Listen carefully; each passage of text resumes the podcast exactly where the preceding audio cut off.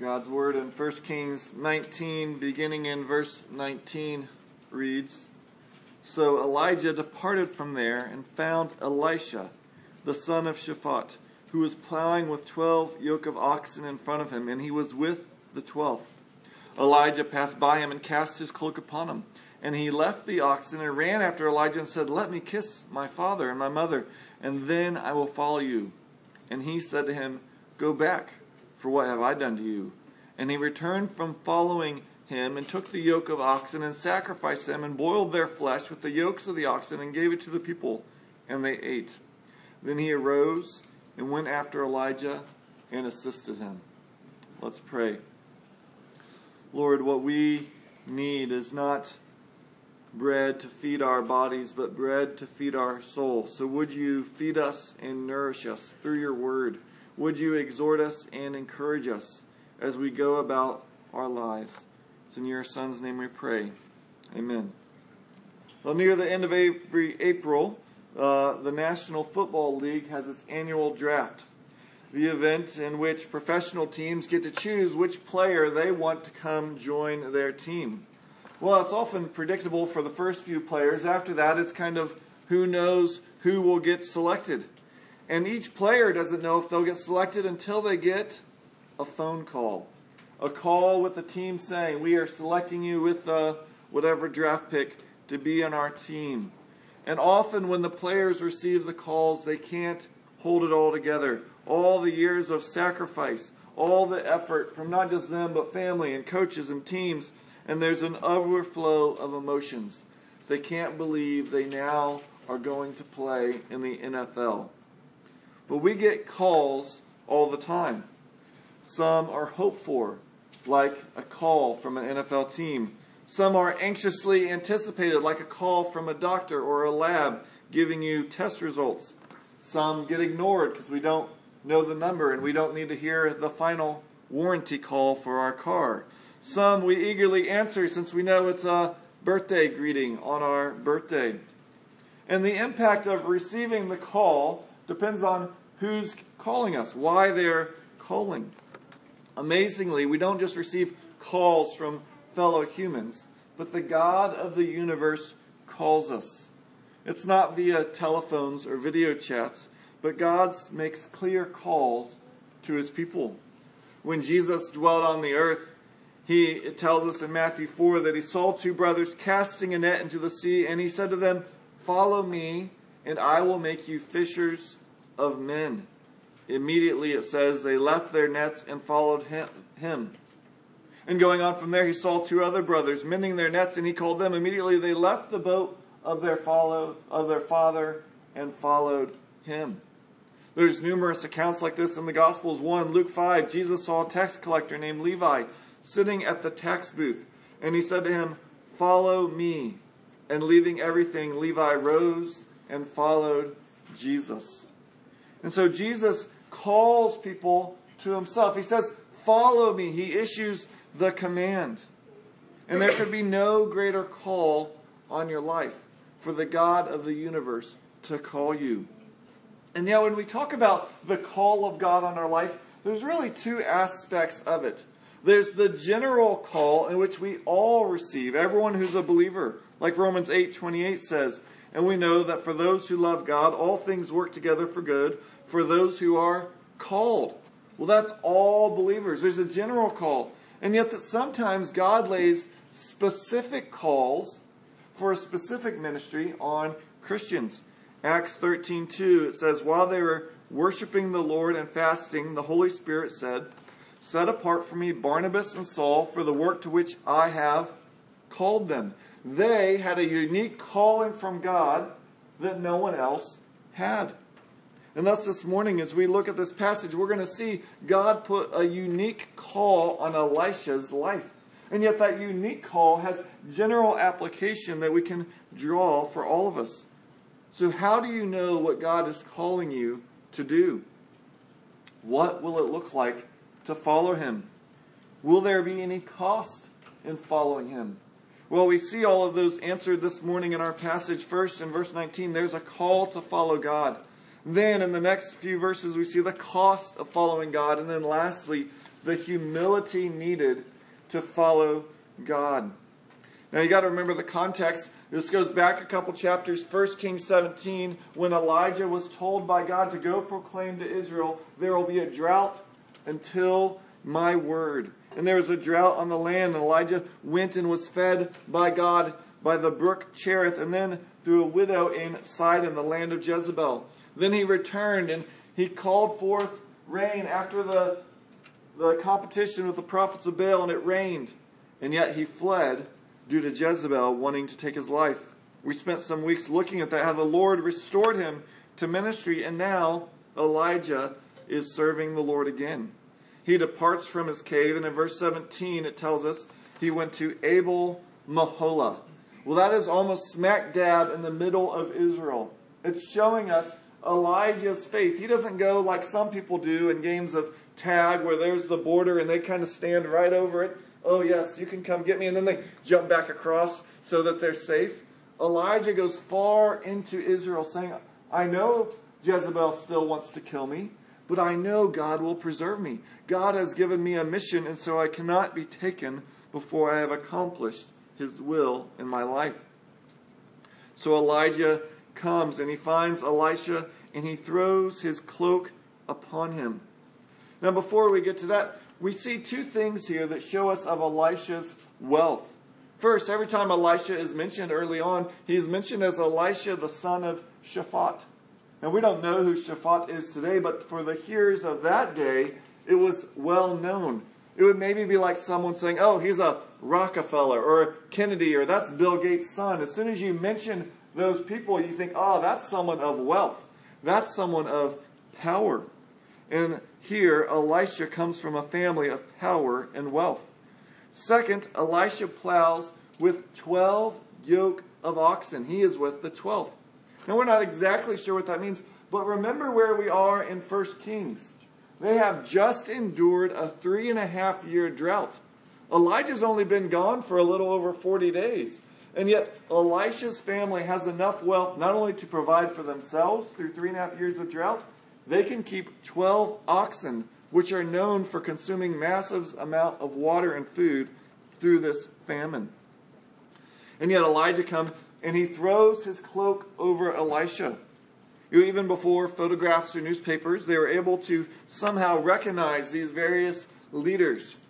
And here, Elisha immediately recognizes what's being, being done to him. And so he runs after Elisha and he asks him if he can go and say farewell to his parents. Elijah realizes that this is a symbolic act that he is being given the mantle, literally, to be the next prophet. And thus we have this unique call of Elisha to be the prophet following Elijah. But we can see things from this for God's call on us. Well, how does God call us? Well, it's not normally through a prophet coming and laying some clothing on us, but rather it's through His Word when it's preached or read or prayed or sang or however you hear God's Word in Scripture, He is speaking to you. Jesus said in John 10 27, My sheep hear my voice and I know them, and they follow me. And yet we know that God also has specific callings on our life. Flip over to 1 Corinthians chapter 7. Keep a finger there in 1 Kings. But 1 Corinthians 7, and we're going to read verses 17 through 24.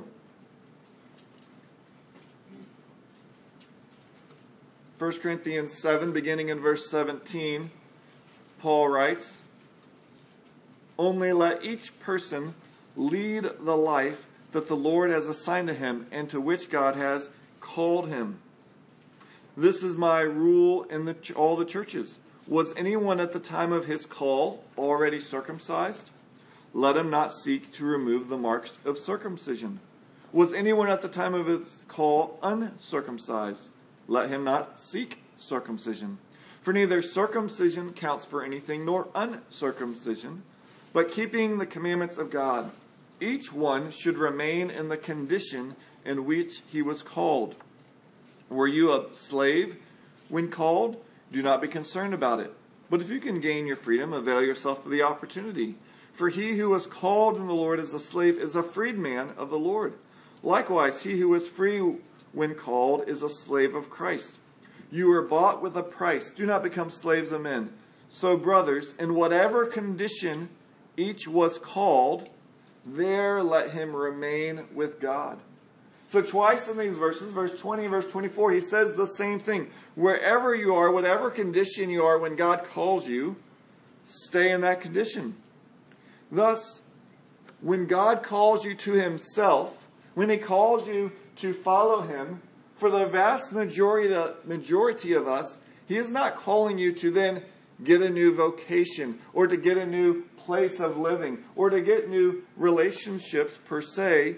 Rather, he's calling you to live differently in those same places. To live rather than not for yourself, but rather than for God. Rather than seeking the praise of men, you serve for the glory of God. Rather than seeking self promotion, you seek how to serve others. Last week, Richie, my friend, preached a great message on this and went into more detail on how this involves your work. And if you weren't here, I would encourage you to go on our website and you can listen to that sermon. It was very helpful. But one of the biggest things to note is that you can serve God in any moral task. You don't need to become a missionary or a pastor or do something specifically religious in order to serve God. You can serve God as a teacher, as a retiree, as a gate guard, as a student, as a child, as an athlete, as a neighbor. And you can serve God anywhere He has put you. And like Paul tells us, 1 Corinthians 7 24, whatever condition you're called, there remain and serve the Lord. Just think about Jesus. He was a child, and then he worked for many years as a carpenter. And then he worked for three years as a preacher. When did he honor God? With all of it. From the beginning to the end, he honored God. It wasn't as though, well, he was kind of just getting by until age 33, and then when he started preaching, then he started serving God. No, his whole life was an offering and service to God. So, thus, to fully honor God, you don't need to be somewhere else. You don't need to get a new rule. Rather, you just need to honor God where He has already called you. In this, most of us, all of us really, don't have a calling. We have multiple callings. Just to take myself, I'm a follower of Christ, and that means I'm a husband, and I'm a father, and I'm a pastor, I'm a church member, I'm a ch- coach, I'm a teacher, neighbor, and any other role God has given me. Those are the callings that God has put on my life. You don't believe the lie that if you really want to serve God, you got to go fill in the blank. Today, in whatever place God has put you, you can serve Him. So be faithful to God, knowing that He has called you where you are. But there will be times when this isn't easy. And we see that next in verses 20 to 21. There's a cost of following God. So flipping back to 1 Kings chapter 19, verse 20 and 21, we see the cost as Elisha will have to leave family and he will sacrifice the oxen. But we'll see what happens here. Verse 20 Elijah is run after. Elisha catches him and he says, May I please leave and go say farewell to my mother and father? May I kiss them? Now, normally that wouldn't mean much, except the word kiss is only used twice, twice in the book of 1 Kings. And the only other time it's used before this is right before this in 1 Kings 19 18, where Elijah is concerned.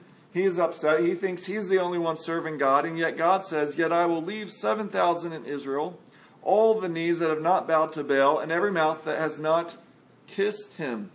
In other words, the author is showing us uh, Elisha is not one who is kissing Baal, he's one who's been faithful to God and faithful to his parents. Elisha is one of the 7,000. And so Elijah responds, What have I done to you? Now that's a little confusing as to what he means, but most likely he's saying, Look, Elisha, what you're being called to is not really to follow me. You're being called to follow God. And so that's not really anything to do with me. That's between you and the Lord, and you need to work that out. What is it that I'm doing? Don't worry about me. What is the Lord calling you to, and will you follow that? So Elisha goes, he says farewell to his parents, and then he takes the yoke of oxen he was plowing with, he sacrifices them, and boils their flesh. You may know that in 1519, when Henry Cortez arrived in the New World, he then made a surprising move. He had his men burn the ships. It was a clear signal to the men you got one option. We either fight and survive here, or we die because there's no way we're getting back. Well, that's what Elisha has done. He's burned the ships, he's burned the oxen. How is he going to make a living? Well, they're all burned up. He's got nothing to go back to. All he can do now is serve God through following Elijah. He has considered the cost and he has paid the price. Now, earlier, Keith read for us Luke 9 57 through 62. And there, there's three incidents where people are encountering Jesus about following him, and one of them follows this language. The third one it reads, Another said, I will follow you, Lord, but first let me say, say farewell to those in my home. It's an allusion to this story right here. And yet, what does Elijah do? Elijah says, Yes, you can go back. But Jesus says, Don't go back and kiss those. Don't go back. He says, No one who puts his hand to the plow and looks back is fit for the kingdom of God. Now, Jesus is not saying you can never say goodbye to your parents. It's hyperbole. He's saying, look, you need to have single minded devotion to serving the Lord. All other loves should pale, even the love for mother and father. Here you have to recognize the kind of agricultural context of the Palestinian soil. There, as the plower is going along, holding it down, if he keeps looking back, he's eventually going to hit a rock. And then the plow's going to flip, and he's going to do a couple flips with it. The plower must be looking ahead, seeing what's coming. That's where I'm working for. And Jesus is calling us to a devotion greater than any prophet in the Old Testament could call. He's calling us to sole focus on Him. Now, sadly, this is different than the way many people present coming to Christ in our country. Often it's presented as coming to Christ as a great finishing touch, a cherry on top of an already great life. Yes, you have a wonderful family, a great job, you have all these things, but what you need also is to get rid of guilt, have some meaning, and so trust in Christ. You won't go to hell. And yet, Christ, in that mindset, is just another spoke in the wheel of life. He's just another aspect. Oh, yes, I need to get some religion in life. That way, my life is complete. And yet, Jesus is not content to be a spoke in the wheel of life. He says, I need to be the hub, I need to be the center of life in which everything emanates and flows through me. We see Jesus' radical call to make him first in our life by an interaction he has with what we call the rich young ruler. You can read it in Luke 18. There, this young ruler comes up to Jesus and says, Master, good teacher, what must I do to inherit eternal life? Now, Jesus does not reply, Well, all it is is faith. Faith alone saves you. In fact, Jesus says something that shocks us. He says, Do you know the commandments? And he tells them the fifth, sixth, seventh, eighth, and ninth commandments from the Ten Commandments, leaving out intentionally the tenth commandment you shall not covet. Well, the rich young ruler replies, I've kept all these from my youth. And Jesus then says, One thing you still lack. Sell all that you have and distribute to the poor, and you will have treasure in heaven and come follow me. It then continues, But when the ruler heard these things, he became very sad, for he was extremely rich. You know, Jesus, being God, was able to see this man's heart, and that is why he spoke to him the way he did. Because Jesus could tell this man had one thing that he loved more than God his possessions. And the man didn't have to be saddened by Jesus' words, he could have been joyful. In Matthew 13 44, Jesus says, The kingdom of heaven is like treasure hidden in a field, which a man found and covered up. Then in his joy, he goes and sells all that he has and buys the field. You see, the rich young ruler basically had some scales in his mind. And on this side of the scales was everything I have. And on this side of the scales was Jesus. And he said, ah, This is a little bit better than having Jesus. And so Jesus dug to the very heart of what he loved most and said, The thing you love most has to be sacrificed because I have to be what is heaviest, what is most important in your life. You have to say, Nothing is more valuable to me than Christ. And so following Christ has a cost. It may mean losing friends. It may mean having to sacrifice prior allegiances. It may bring suffering, yet it is worth it. We're brought from the kingdom of darkness into the kingdom of light. We are restored to our Creator and at peace with God. We become the children of God. More than that, you're only giving up what you're never going to be able to keep anyway. When you die, every single talent, every single possession, every single prize you have will just be a pile of junk that someone else has to remove. You thought it was wonderful. You thought, oh, look at everything I got. And someone else is going to come and go, oh, what do we do with all of grandpa's stuff? What are we going to do with all of grandma's junk? Just, just throw a lot of it out, okay? What you thought was so valuable, you spent your life to get, will become nothing. Thus, the missionary and martyr Jim Elliot rightly said, He is no fool who gives up what he cannot keep to gain what he cannot lose.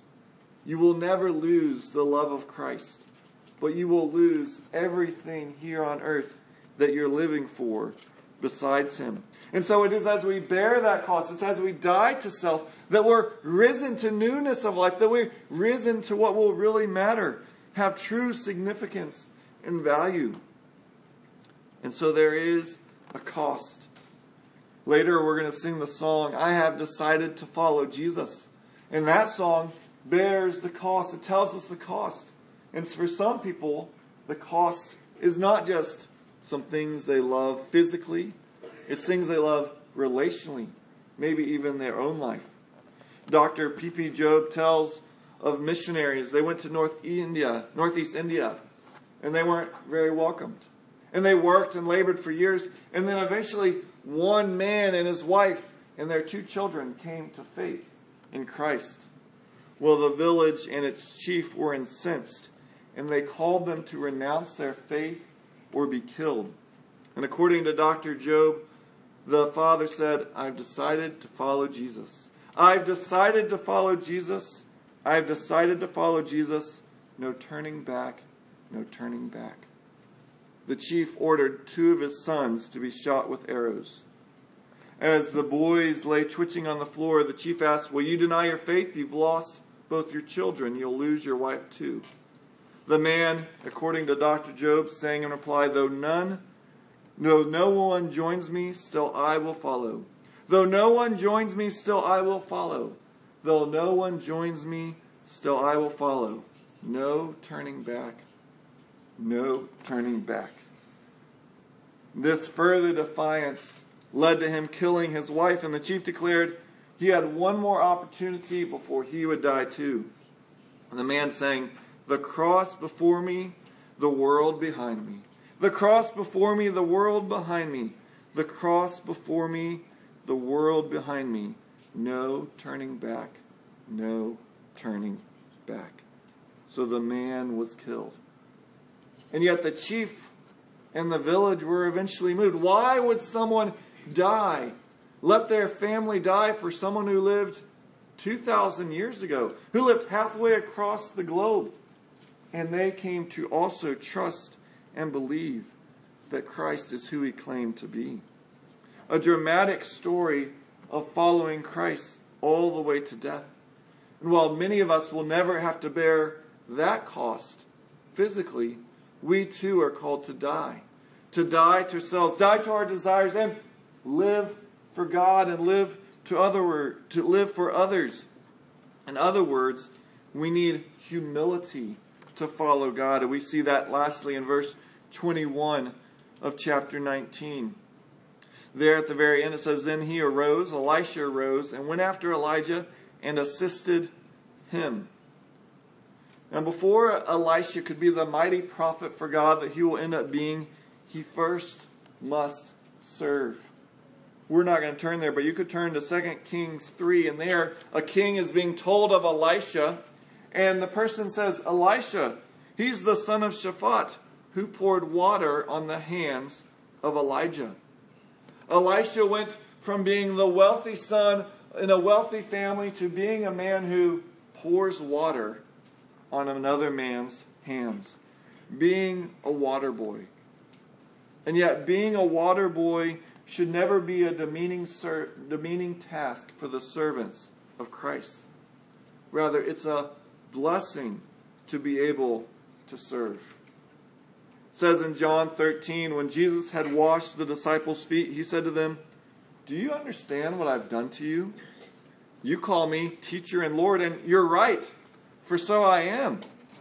If I then, your Lord and teacher, have washed your feet, you also ought to wash one another's feet.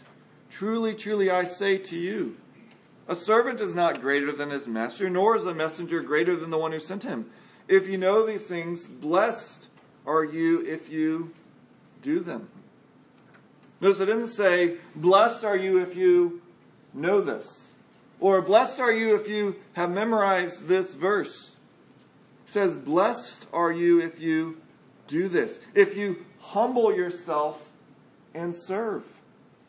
You know, often we're given an opportunity to serve and go, oh, I really don't want to do that. And yet God is giving you blessings in your life when He gives you an opportunity to serve others. And we have to be clear if you feel that there is a call on your life to serve God and it means that you don't serve others, then that is not an actual call from God. Now, I'm not saying that we shouldn't consider um, having various tasks or that there shouldn't be a division of labor. Yes, we should, of course, realize it's not always wisest to have the person in charge being the person who empties the trash each day. But if there are tasks that are too low for you, that are too menial, that I, I could never do that, then you're not understanding the call Christ has put on your life. Yes, there are times you need to lead by not doing those, but there are also times when you show your love for Christ by doing any and all for Him. Kent Hughes was recounts of how this great symphony orchestra conductor was asked, "Hey, sir, what's the hardest instrument to play in your symphony?" Without hesitation, he replied, "Second violin." We can get plenty of first violinists, but to get someone who will play second violin with enthusiasm, that's a problem.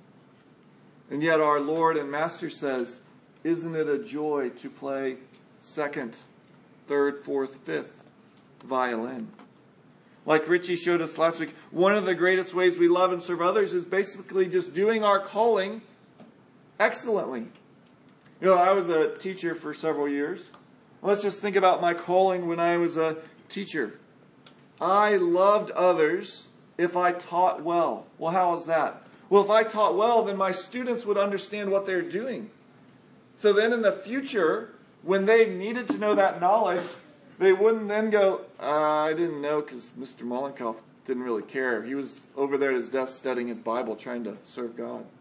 Well, no, they understood. So the next class, they're ready. They are prepared. And I was loving my fellow teachers because if I didn't teach them, what's going to happen when they get to the next teacher?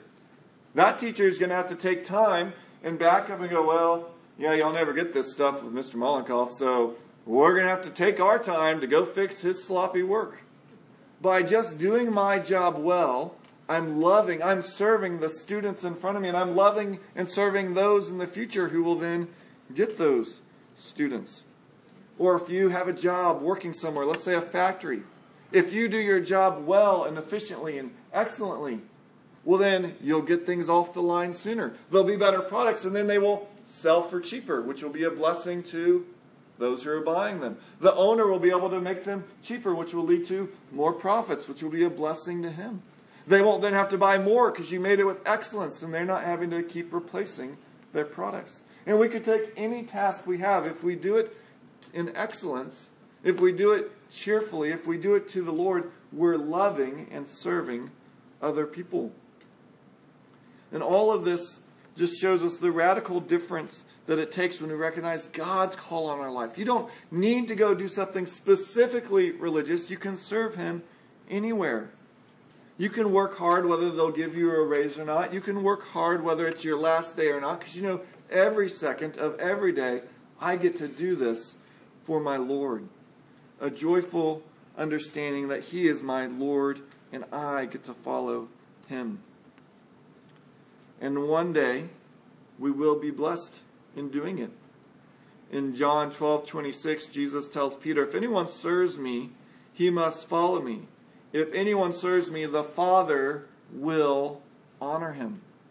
Service to Christ may not be noticed here and now, but the Father will one day honor any and all things done to him. So the path to true and lasting joy is to hear the call of Christ and to follow it. Now some of this can seem very theoretical, so I wanted to end by giving some specifics. What if you're feeling a call to something new or greater or different? How do you know if that's the voice of God calling you or it's something else? And let me recount to you from a story that my friend Naomi Smith wrote, uh, not story, about her life. Uh, you, some of y'all may remember her. She and her husband came here probably two or three years ago.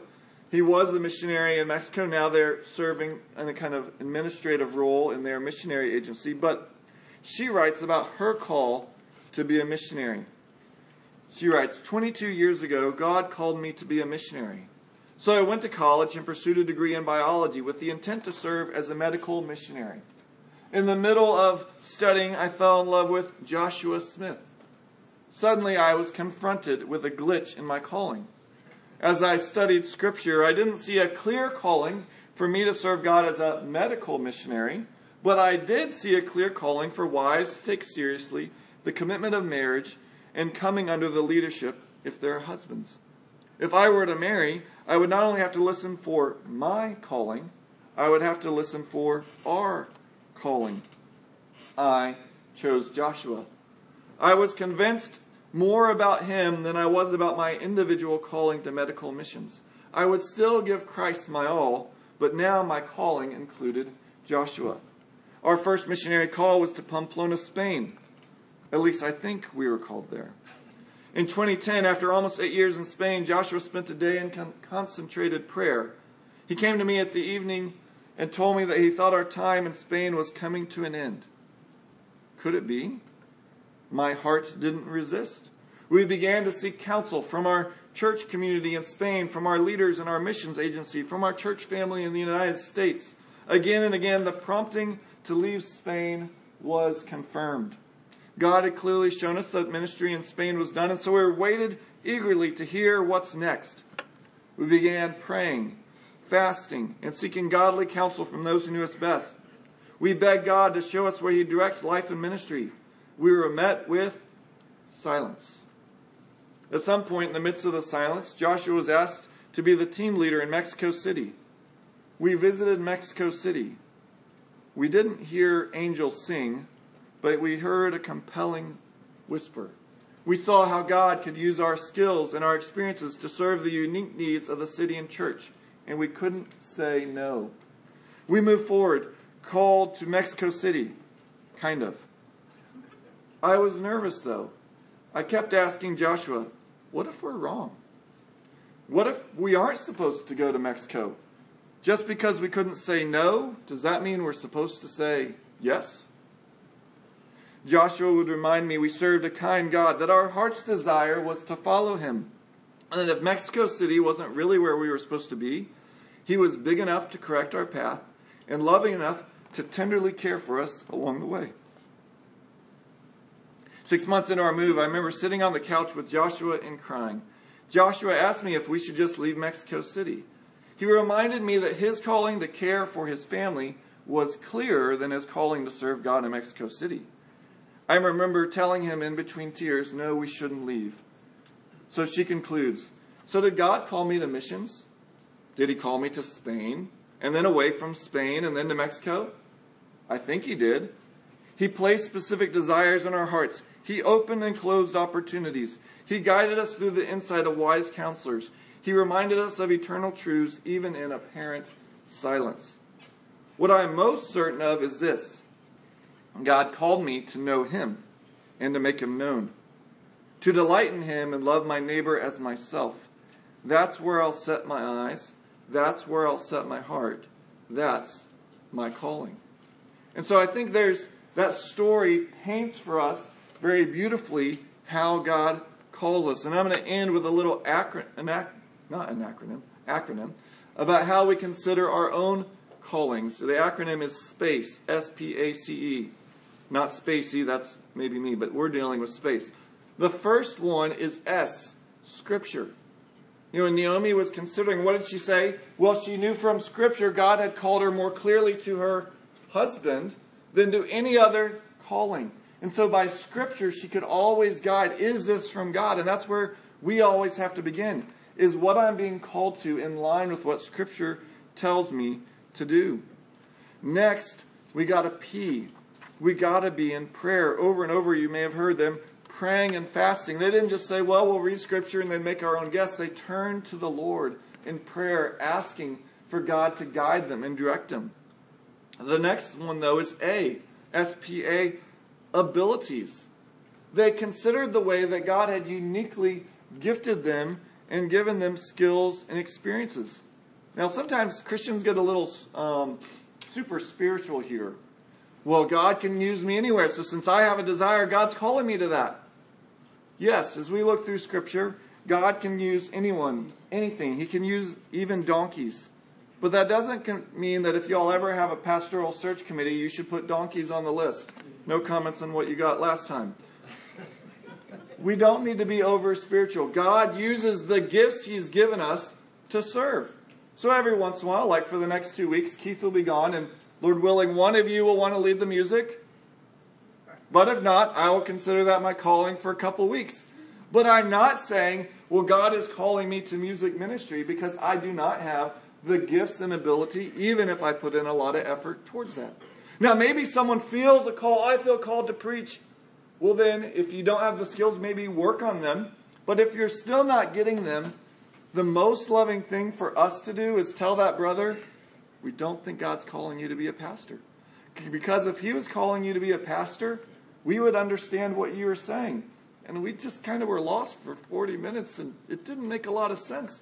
And yet, in our over spiritual state, we end up hurting other churches. I've seen time and again churches will send someone off to seminary that they would never call to be their own pastor because they don't think they're very skilled. But, oh, well, who are we to say anything? Well, in love, you say something for the sake of that brother so he's not wasting his life on something he's not good at. And for whatever church he goes to, so they don't then go, oh, he's actually not very gifted in this way. And so we need scripture we need prayer. We need to consider our abilities. And then C, we need counselors. Naomi noted the promptings to leave Spain were confirmed through counsel. Every single new opportunity, they turned to trusted men and women. This wasn't just individual decisions. They humbled themselves to say, God often leads us through the people He's put in our lives. To say, I'm considering this. Is this a good fit? Not, I'm doing this, will you pray for me as I enter into it? But is this going to be a good place for me? Fifth, and lastly, we must consider E, our essential callings. Essential callings. If God never calls you to do something that will then lead you to deny fulfilling the other essential callings He has given you. We saw that clearly with Naomi saying, Well, I'm now called to my husband. So that takes primary over what I personally want to do. Or Joshua as well saying, I know I'm called to you. So that takes precedence over whether we're in Mexico City or Kansas City. I'm primarily called here before I'm called to these other things. You know, sadly, many Christians think that in their service of God, it's okay to neglect their family or their other primary callings. And yet, God calls you first to some callings, then if you can add to those, great. But he does not call you to neglect your primary callings. We even see that here in Elisha because what does he do before he goes? He says farewell to his calling to family. Uh, Sinclair Ferguson, some of you may know him. He's a well known theologian for over 40 years, and he said that whenever someone tells them they feel called to ministry, he asks them two questions. First, what's your relationship with your parents? Now, obviously, there could be unique circumstances where you have unbelieving parents, but where there are godly parents, if you don't have a good relationship, it concerns him. But second, he asked, Who have you served? We should not go first out to go, Who can serve us? But as we've seen even this morning, God's call on our life is to serve others. So God is calling. Maybe He's calling you for the first time just to trust Him, to turn from your sins and believe in Him, to say, I'll no longer be called by myself, but I will become a child of God. But maybe for some of you, He's calling you for a unique task, a new task. Will you say, Here am I, Lord, use me? And yet, at all these callings, there's one call in which Jesus called us not to follow him. John 13, 36, Peter is talking to Jesus and he says, and Jesus replies to Peter, sorry, Where I am going, you cannot follow me, but you will follow afterward. You know, what was Jesus saying? He's saying, Look, there's one mission I have that none of you will have, and that is to go to die for your sins. Yeah, yes, you'll follow me after, but you won't follow me to the cross. So, friends, many of us, we have not, well, all of us, have not been faithful to every calling God has given us. But the one calling we couldn't fulfill, Christ fulfilled for us. So may we go forth knowing the forgiveness, the grace of Christ, because Christ knew that Peter was then going to go deny him, to deny the calling to be a friend, to be a disciple. And then Christ died even for that sin. He rose again and he calls Peter and he calls you and he calls me. Follow me. May we follow. Let's pray. Oh Lord, would you help us to hear that call? Lord, would everyone in here be a sheep that hears your voice and that we come, say, Here am I, Lord, use me. Lord, we want to obey, stir in us a deeper love, a deeper desire to hear and obey. It's in your Son's name we pray. Amen.